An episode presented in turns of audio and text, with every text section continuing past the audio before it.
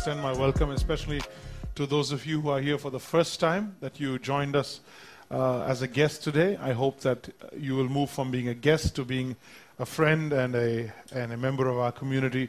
We're here to serve you. We are uh, studying through the book of Ephes- uh, Philippians, not Ephesians, Philippians.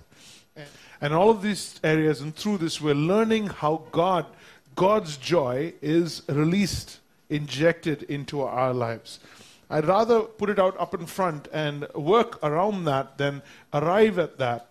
And that is simply that joy is on the inside.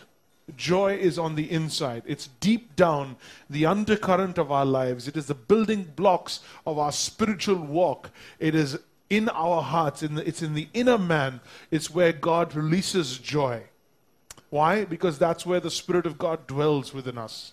The Holy Spirit that is given to us, God the person that is given to us to dwell in us, to cohabit this temple uh, until we see Jesus face to face. He bears fruit in our life. And one of those fruits is joy. So he's going to bear the fruit where he is, and that is deep down inside us. What we perceive to be pleasure or happiness is on the outside. And happiness on the outside is very heavily dependent on circumstances, on outcomes, on climate, on moods, on, on everything that is around us. It is, it, is our, it is the environment around us, but that is not joy. Happiness is there. Nothing is wrong with happiness. Nobody has a problem with your happiness or mine. The concern right now is joy, joy in the inside, and the absence of joy. Because joy must always be there, no matter what. It must always be there. If you are a child of God, you repented, you got right with God, and you received from God both the forgiveness and His presence into your life through the power and presence of the Holy Spirit, the fruit that He bears in, his, in your life is what He bears, and therefore it must be there. Joy being one of them. It's like salt in food, you know. So whether it's Indian khana or Italian khana, whether herbs are there or not there, whether it's grilled or fried or deep fried or baked, one thing that must always remain there, and when it's not there, you know it, is salt. So we want joy. We want joy. And the reason I make this our opening point is because since it comes and it's so deeply rooted in our walk with God, when it's absent, we need to know where to go looking for it. We need to go back to the person from whom it should come. Happiness comes from people, joy comes from the Lord. So when you go looking for that inner satisfaction, that inner, that there's a kalipan there, there's a koklapan there, there's an emptiness, there's a vacuum deep down within you. When you're looking for it deep within you and you go to people or circumstances or outcomes and you don't find it, you will eventually be dissatisfied, that leads one thing to another. So, having put that out there, we want to get into one of the most important and beautiful passages of Scripture Philippians chapter 2, one of the most heaviest and strongest Christological passages of Scripture. And we're looking at the first 11 verses of Philippians chapter 2. I'd love to read that for you first so that we have our framework. Then we can dive back in and look at each verse. Philippians chapter 2. If you don't have a Bible, somebody near you will. Please do uh, share with them. It's also on the screen. Reading from the NIV, therefore, if you have any encouragement from being united with Christ, if any comfort from his love, if any common sharing in the Spirit, capital S, if any tenderness and compassion, then make my joy complete by being like minded, having the same love, being one in spirit, and of one mind. Do nothing out of selfish ambition or vain conceit, rather, in humility, value others above yourself and not looking to your own interests, but each to the interests of the others. Verse 5 In your relationships with one another, have the same mindset as Christ, who, being in the very nature God, did not consider equality with God something to be uh, used to his own advantage. Rather, he made himself nothing by taking the very nature of a servant, by being made in the likeness of humanity and human likeness, and by being found in appearance as a man, he humbled himself becoming obedient to the point of death, even death on a cross. That's why, therefore, God exalted him to the highest place and gave him the name that is above every name, that at that name, which is above every name, Jesus, every knee should bow, every knee in heaven, every knee on earth, every knee under the earth, and every tongue acknowledge, confess that Jesus Christ is Lord to the glory of God the Father. May God bless the reading of His Word. The first things I want to do when I understand that there is, uh, there is a need for joy deep in my life is go back to the foundations and right and build the right uh, foundations in my life. Build the right uh, put the right building blocks deep within my inner person. And you'll find four of them as very important. Number one, encouragement. Two, service. Number three, fellowship. And number four, tenderness and compassion. Encouragement. Look at verse one, please. Therefore, if, if, if, if, therefore, if you have any encouragement by being united in Christ, every one of us to deal with the circumstances around us, to deal with the situations, to deal with what life throws at us, needs encouragement. You cannot do without encouragement. We need constant encouragement. But where does encouragement come from that brings joy? The encouragement that comes from people allows us to cope. It allows us to cope. But the encouragement that comes from God brings joy. It brings a, a strength from within because the joy of the Lord is my strength. And the encouragement, this encouragement is found by being united in Christ. Look at your Bibles, underline that phrase. By being united with Christ. And you're going to find this theme just hammered in in this passage. Being one, being joined, being united, being of the same mind. All of this has to do with this unbroken fellowship. And division is basically when something comes in between. Are you with me?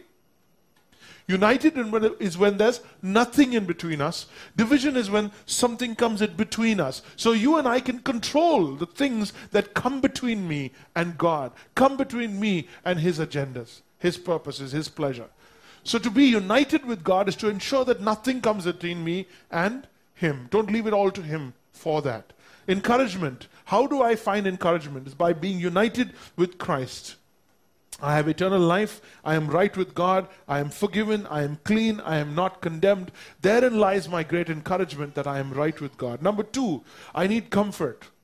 To do my work, I need comfort. You want me to work? I need my chair. I need my table. I need this normal pen that I use. I need iOS. I cannot work outside of iOS. I need my comfort zone. What is your comfort zone in spiritual life? It needs to be the love of God. If there is any comfort in Christ's love, if there is any comfort in Christ's love, your comfort zone in your spiritual life needs to be in the love of God. That's where you must find your comfort, not on the shoulder of some other person. It is in God's love, it is in Christ's love that you find your comfort. So you need encouragement, you need comfort, you also need fellowship. You need fellowship. This joining, this fellowship, this oneness, this companionship this camaraderie with the Spirit of God is what you need. Therefore, I emphasize capital S. He's talking about the Holy Spirit. He's talking about the Holy Spirit. So he says, This is how you do it. You make sure that there is nothing that comes between you and the Holy Spirit fellowship in the Spirit. It is God who has been given to you. His Spirit has been given to you to live in you, to direct your life, to provide your emotional needs, your psychological needs, to heal you from the inside out, to give you wisdom and understanding, to release the will of God into your life, the purposes of God into your life. As you read the Word and take it in mentally, he, the Spirit of God unpacks it spiritually. Did you hear me?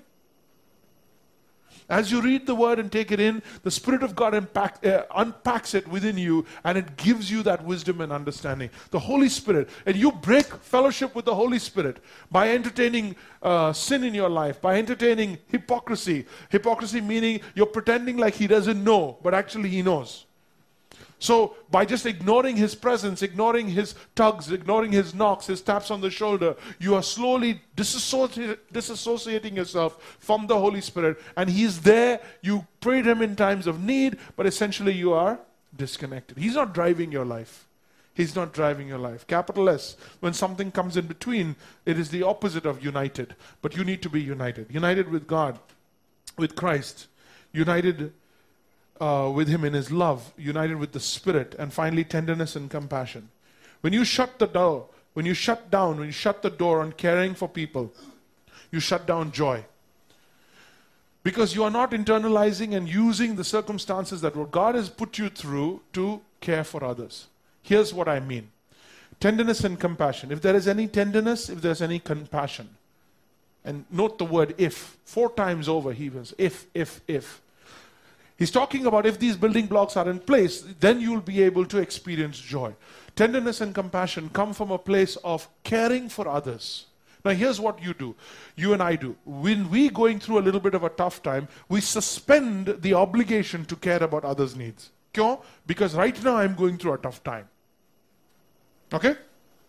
And Satan says, Oh, it's that easy. I just need to get you through a tough time.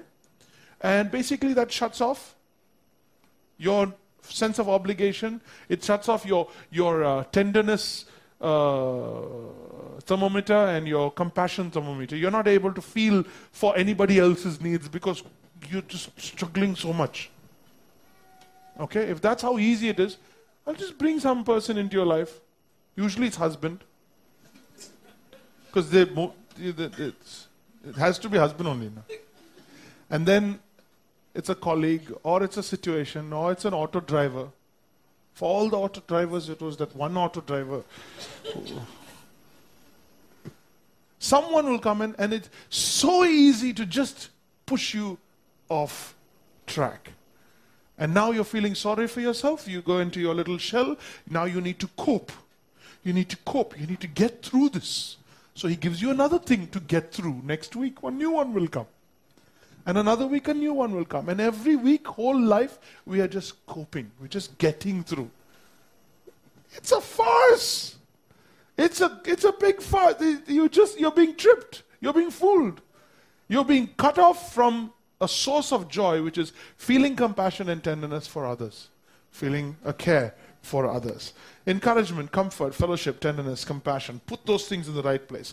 Then he moves to behavior. You need to build the right foundations for your life. You also need to make the right choices in your life. You see, the thing is, pride is what keeps you from really experiencing joy. Joy is being shut out of our lives at the point of our pride. Joy is being shut out of our lives at the point of our pride. Imagine that being the door, pride being the door. That door, pride, is what closes and shuts out joy in your life. In contrast to that, in contrast to pride, there is humility. Humility is the door that opens and says, Bring it on. Come on in. Come, I, I need, I, you're welcome in my life.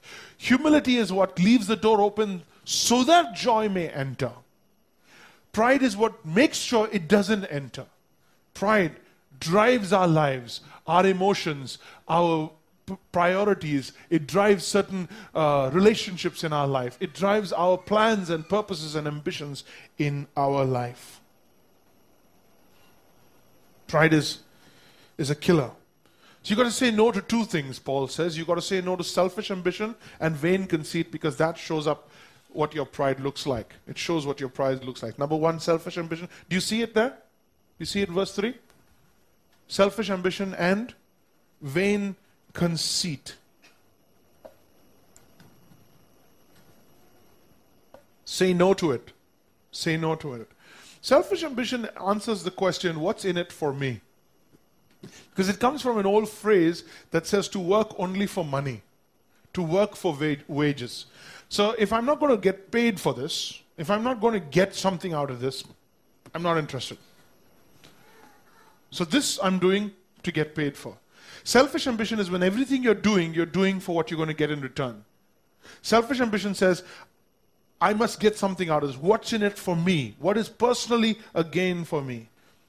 C.S. Lewis said, if I may quote him, if anyone would like to acquire humility, I can, I think, tell them the first step. The first step is to realize that one is proud. Because at the heart, at the center, is the I, the ego, the self. And selfish ambition is as long as I am on the throne, it is my will, my plans that are going to run this ship.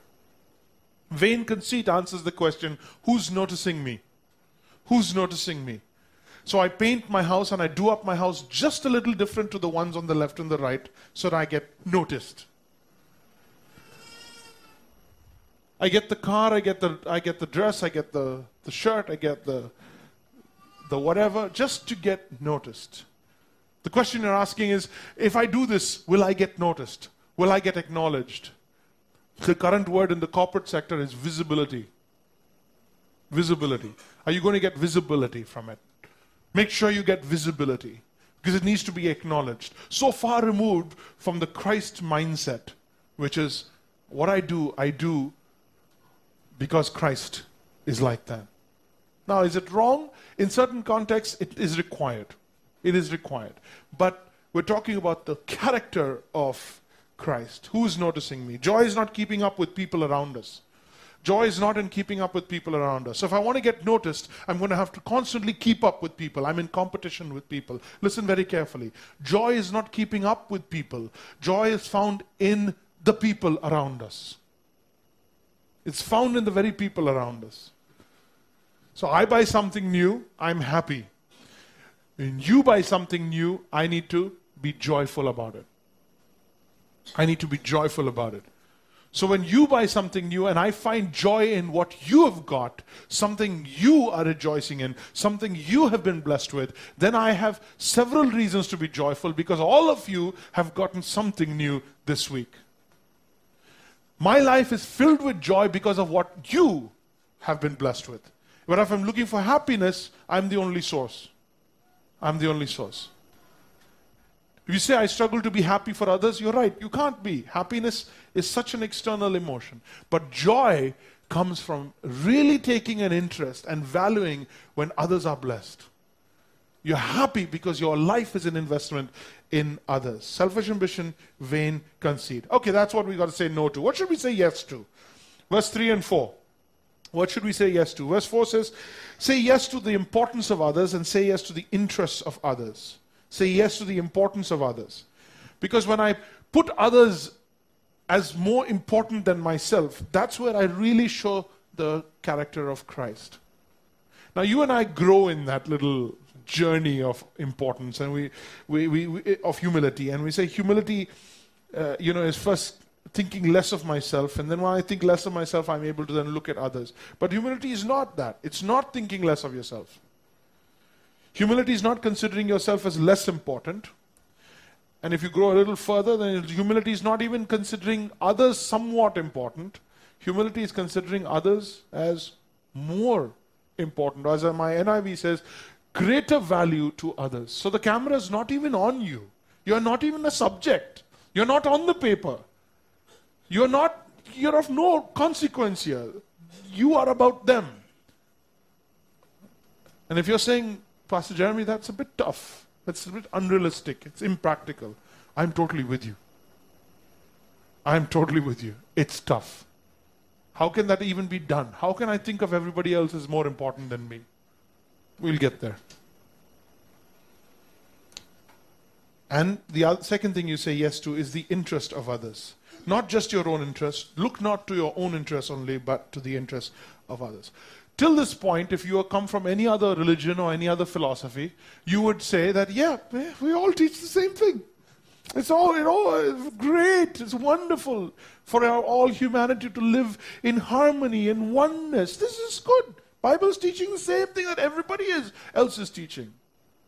Not until, only until verse 4. Verse 5 onwards, that's where everything changes. This is where the power is. This is where it can really happen. This is what makes it totally different because nobody has done it the way Jesus did it. Nobody has gone all the way the way Jesus did. And nobody gives power to you and me the way Jesus does. Number three, you have to follow the right example Jesus. You have to follow the right example. Verses 5 through to verse 11. Jesus is the one with the true humility. Take my yoke upon you and learn from me, for I am gentle and humble in heart, and you will find rest for your souls. Come walk with me, share my yoke, and you will find rest. Who takes up a yoke to find rest? Huh? Did you think through that? Take up my yoke and you will find rest. Interesting. Your attitude should be the same as that of Christ Jesus. So the example is Jesus, and I must say. So my question is, how do I do this? How can I be that humble? How can I have His humility? And the answer is in the purpose that He took up that humility for. The purpose why He showed that humility. Let's look at it. Verse 6. Four ways you to be you are going to be like Christ, or you can be like Christ. Number one, release. Two, service. Three, obedience. Four, reward did not, he did not consider equality. Let me read verse 5 so that we're in uh, sync here. In your relationships with one another, have the same what? Mindset, the same way of thinking as Christ Jesus. So if you think like Christ, you're going to act like Christ. Are you with me there? That's okay? Yeah who being in the very nature God, who being in very nature God, did not consider equality to, with God something to be used to his own advantage. He is in essence God, but as God, he has a right to the throne. He has a right to be God. He has a right to demand worship. He has a right to have his way. He has a right to make sure you do his way. He has a right to receive service. He has a right to subdue everybody. He has a right for his opinion and his agenda to be uppermost. He has the right. But Jesus showed in his humility that he did not feel the need to hold on to that right, to grasp on to that right, as if he needs that to be God. You, are you with me? He can be God without holding on to that. He can he, he is not going to lose himself. He's not going to lose his identity. And you see that played through right to the end of the verse, to the end of that passage, verse 11. He's not, he's not scared about that. But he gives it up. He doesn't talk about all that. He just says he gives it up. He let it go. He released it. He released the right. The right. And that's what you and I are about. We're all about rights. I have the right to be loved. I have the right to be uh, admired. I have the right to be appreciated. I have the right to be uh, paid this much. I have the right to that position. I have the right to this opinion. Why? Because this happened, that happened, I earned it, I worked, I this, I that. And this Bill of Rights and this civil rights and this, this information. I, I, I. There are places when that is required. But when my life is driven by I, I struggle with this because it goes so deep within me. When I when I try to understand how Jesus thought, he's saying have the same mind as Christ. I, I, I need to understand how Jesus thought. Did not consider himself, is consider that his equality with God is something to be grasped onto, so, releasing that, he let go. He let go of this right. What did he do then? Uh, verse uh, 7 took on the very nature of a servant. So, God is to be served, but he became a servant. God is to be served, but he became a servant. And in becoming a servant, he took on the nature of a servant. One who thinks as a servant, and how does a servant think? He's completely devoted to his master. He only thinks about the agenda of his master. He has no personal agenda. He's not thinking of personal gain. He exists for his master, for the pleasure of his master. He took on that mindset. And he, obe- he was obedient. And to what point was he obedient? He goes on to say he was obedient to the point of death. Why death? Because death is that last and final giving up of everything I am. He died to himself. I'm going to teach you a very important word. It has hardly any depth in English, but in the original uh, language, in the Greek, it is very, very pregnant with meaning. And that word is the word emptied. The word emptied. He emptied himself. When he says he became a servant, he is God by all rights, but he emptied that uh, himself of that right and he became a servant. He took on the role, he took on the form of a servant. In doing so, he emptied himself. And I asked the question, what did he empty himself of? So th- therein lies the depth of that word. He emptied himself of himself. the, the big him, the big I, the me. I empty myself of me, who I think I am, what I think I am, that I think I am. That me, that big capital M me. I can't do it. I can't do it. Because the opposite of that is full of yourself. Don't you ever say that to some people? You're so full of yourself. That's the opposite of Christ. He became empty of himself. He was so we use we use weak, insipid words like selfless. You know, selfless and self-denial and all of that. They don't they pale when it comes to what Jesus did. He did it to the point of death. He, be, he was willing to become nobody, nothing, of no consequence. And by, by that you mean you take your name and grind it into the dust so nobody ever hears of your name again. He was willing to do that. He was willing to become nobody, nothing, for the service of a higher cause, which is God. God's purpose that you should be saved. Are you with me so far? We haven't finished the argument here. But this is what Jesus did. He emptied himself of himself. This process that we call uh, the emptying or the, the, the kenosis of Christ is essentially what Jesus did to show humility. That's how human. That's what even it even sounds uh, sounds arrogant when Jesus says, "Take my yoke upon me and learn from me, for I am gentle and humble." Who says that? Who says that? How can I say, "Learn from me, I am humble"? So obviously, humility is not in words. Are you with me? It's not in words. If I'm not humble, I can't say that I'm humble. And if I am humble, I can say that I'm humble. And the moment that I just said I'm humble, I don't cease to be humble. Because it either it is a fact or it is not a fact. So it obviously is much deeper than that. And Jesus is able to say, Learn from me, I am humble, take my yoke upon me, and I'll give you rest because I went all the way to death. There's something grand, there's something deep, something rich about the emptying of, of the big I, the big me, that is humility. And there's something practical and tangible and measurable about it. God would not ask you and me to be humble if it were not possible, if you were not able to measure it. So there is a way to be humble and know that you're being humble and stay humble. Otherwise, He would not command it of you. But I can't. I can't. I really struggle. At the age of 17, I gave my life to ministry. I gave up my dreams in music. I gave up my dreams in leadership. I gave up my dreams in business. I gave up my dreams in, in a certain couple of careers I wanted to take up. I was very deeply convicted that I must serve and I must serve the church. And it was far from what I actually loved to do. I was passionate to do things that brought me glory.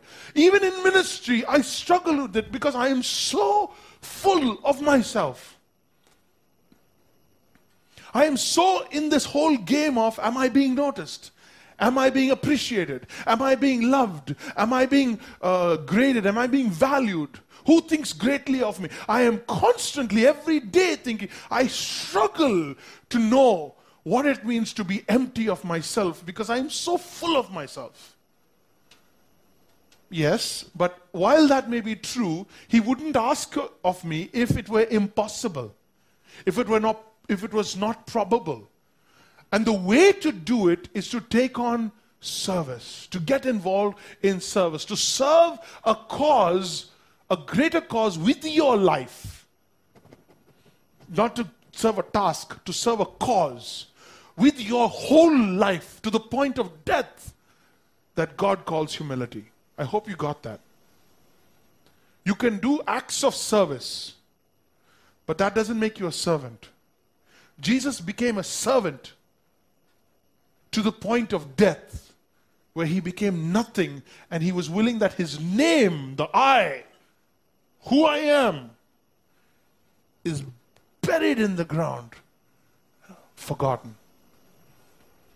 That emptying blows my mind. And he humbled himself to the point of death, became obedient to death. Therefore, now I want you to revel in this. Therefore, God, the Father, so highly exalted him. Number four, there is a reward for humility. There's a reward for humility, but the reward must come from God. Therefore, Christ, God so highly exalted him that at the name, that at the, what does name signify? Me. I. I am Jeremy. You are not. I am. My name signifies who I am. So when I was willing, Jesus, when Jesus, I was willing to take my name and become nobody, God picked me up and made me not just somebody, but the name above every name. That long, big phrase in the original Greek is one word, and it means the above every name name. Say it. The above every name. If importance and value is by name, identity, then the above every name, name was given to him. That at the name that was buried in the ground and died in total humility, Jesus is going to be Jesus. And God did that. That at that name, every knee on earth, every knee in heaven, and every knee under the earth will bow. See, God doesn't want to steal you of your identity. He doesn't want to steal you of yourself. It's not that He doesn't value who you are. He made you who you are. He values who you are greatly, but He doesn't want you to value yourself as much as you really value yourself.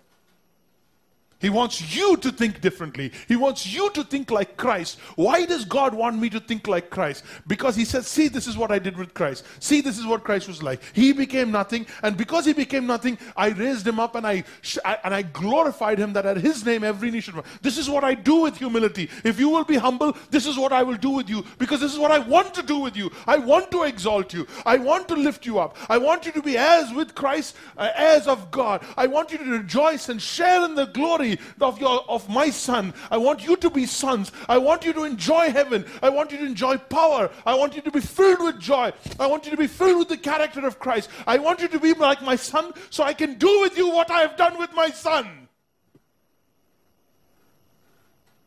I don't want you to become nothing for nothing's sake. I want you to be nothing for my sake. If any man loses his life for my name's sake, for my name's sake. It's about identity. And humility is taking the big me off the throne and saying, if it became nothing for God's sake, I'm fine with that. Therein lies the reward. The name that is above every name. Here's what God wants you to do. For whoever exalts himself will be humbled, and whoever humbles himself will be exalted. You know this verse? For whoever exalts himself will be humbled. Ouch. And whoever humbles himself will be exalted. I want you to circle the word himself, himself. And look at James chapter 4, verse 10. Humble yourself before the Lord, and he will lift you up. Two things are happening here. There is a humbling and there is a lifting up. We're almost coming to the end of this passage. So you can breathe, you can you can be happy, you can feel joy. Okay? There's a humbling and there is a exalting. But the key words here, more than humble and exalted, is humble. Ah. You humble yourself and he will exalt you. If you don't humble yourself, if you exalt yourself, he will. Why? Because he can't exalt you until you are being humbled. You see what I'm trying to say?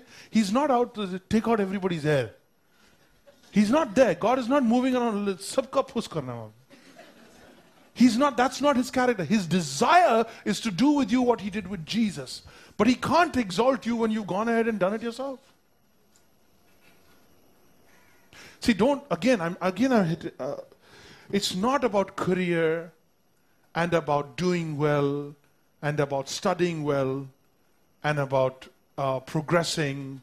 And it's not about those, that's not it. It's about the big I. Therefore, God highly exalted him, that at the name of Jesus. You do the humbling, and God will do the exalting. You do the exalting, then God is going to do the humbling. And that's going to hurt because He wants us to be like Christ. Philip Brooks, to end with his words, he said this The true way to be humble is not to stoop until you are smaller than yourself, but to stand at your real height against some higher nature that will show you what the smallness of your greatness is. For the slightly confused, I repeat. The true way to be humble is not to stoop until you are smaller than yourself. But you stand tall, stand your normal height, but stand against a nature that will show you what the smallness of your greatness is. Therefore, it returns to the Lordship of Christ. The three words that begin joy in your life. Joy begins with the three words Jesus is Lord. Jesus is Lord. John the Baptist says, He must increase, I must decrease. This understanding that I am not being emptied of myself so that I may be hollow. Empty your mind, empty your body, empty Kali.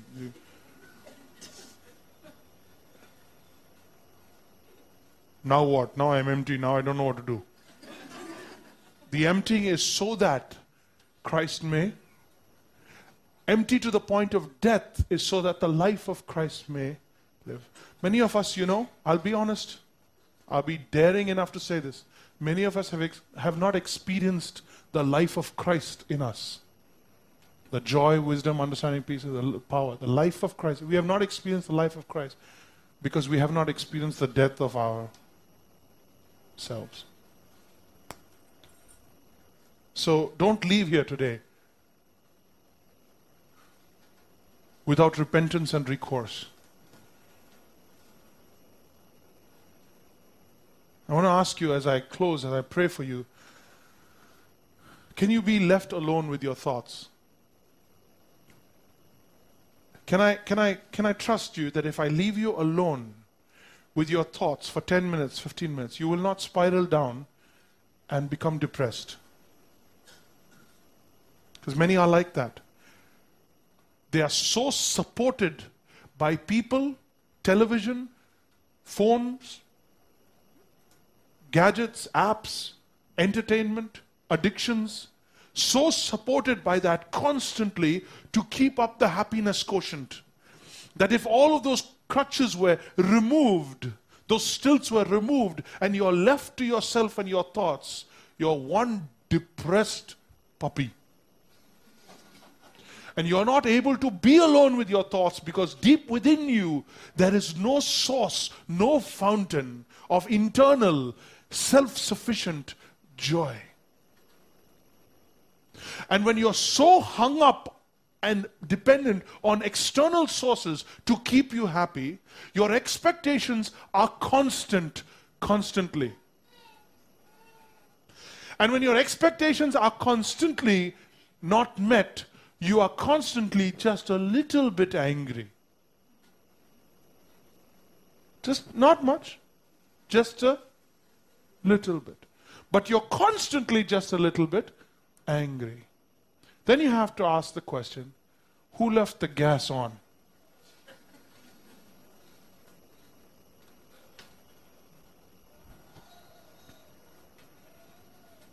It goes back to your walk with God.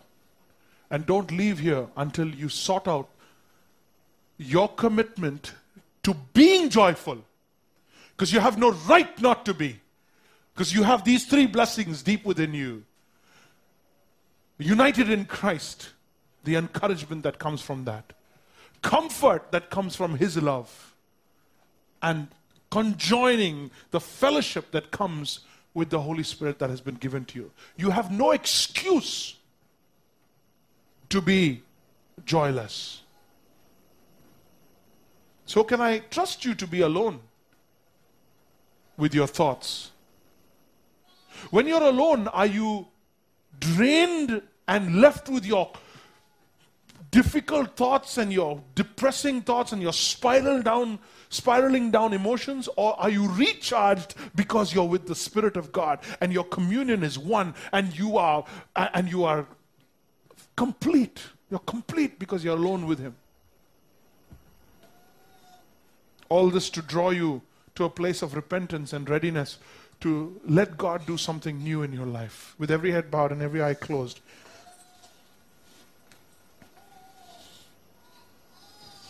Make the commitment to make Jesus your joy. Make the commitment to be joyful. Make the commitment to, to let go of your dependence on things that make you happy and seek joy over happiness.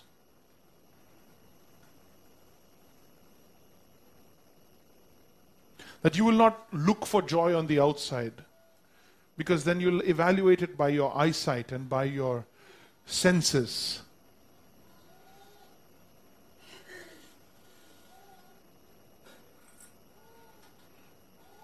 Be committed to not just coping through difficult times, but enjoying God's presence through difficult times. Father, if the scripture says Christ in us, the hope of glory,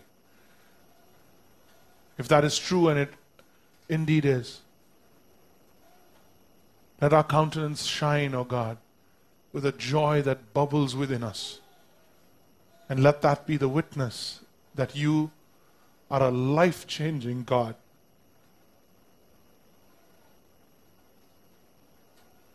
And that your command to us to be empty is soon followed by your commission on us to be full with Him, with Christ. That the life I now live, I live by faith in the Son of God who loved me and gave Himself for me. May the grace of our Lord Jesus Christ, the love of God the Father, fellowship of the Holy Spirit rest and abide with each and every one of us through this week and even forevermore.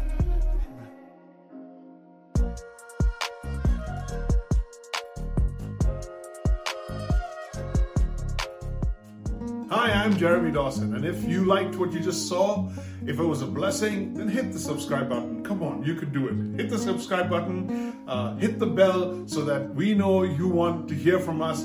Lots of videos coming your way songs, worship, encouragement. Come on, subscribe. Let's take this forward and share with somebody you might know. Write a comment in the section below. But let's see you guys again. Come on, subscribe.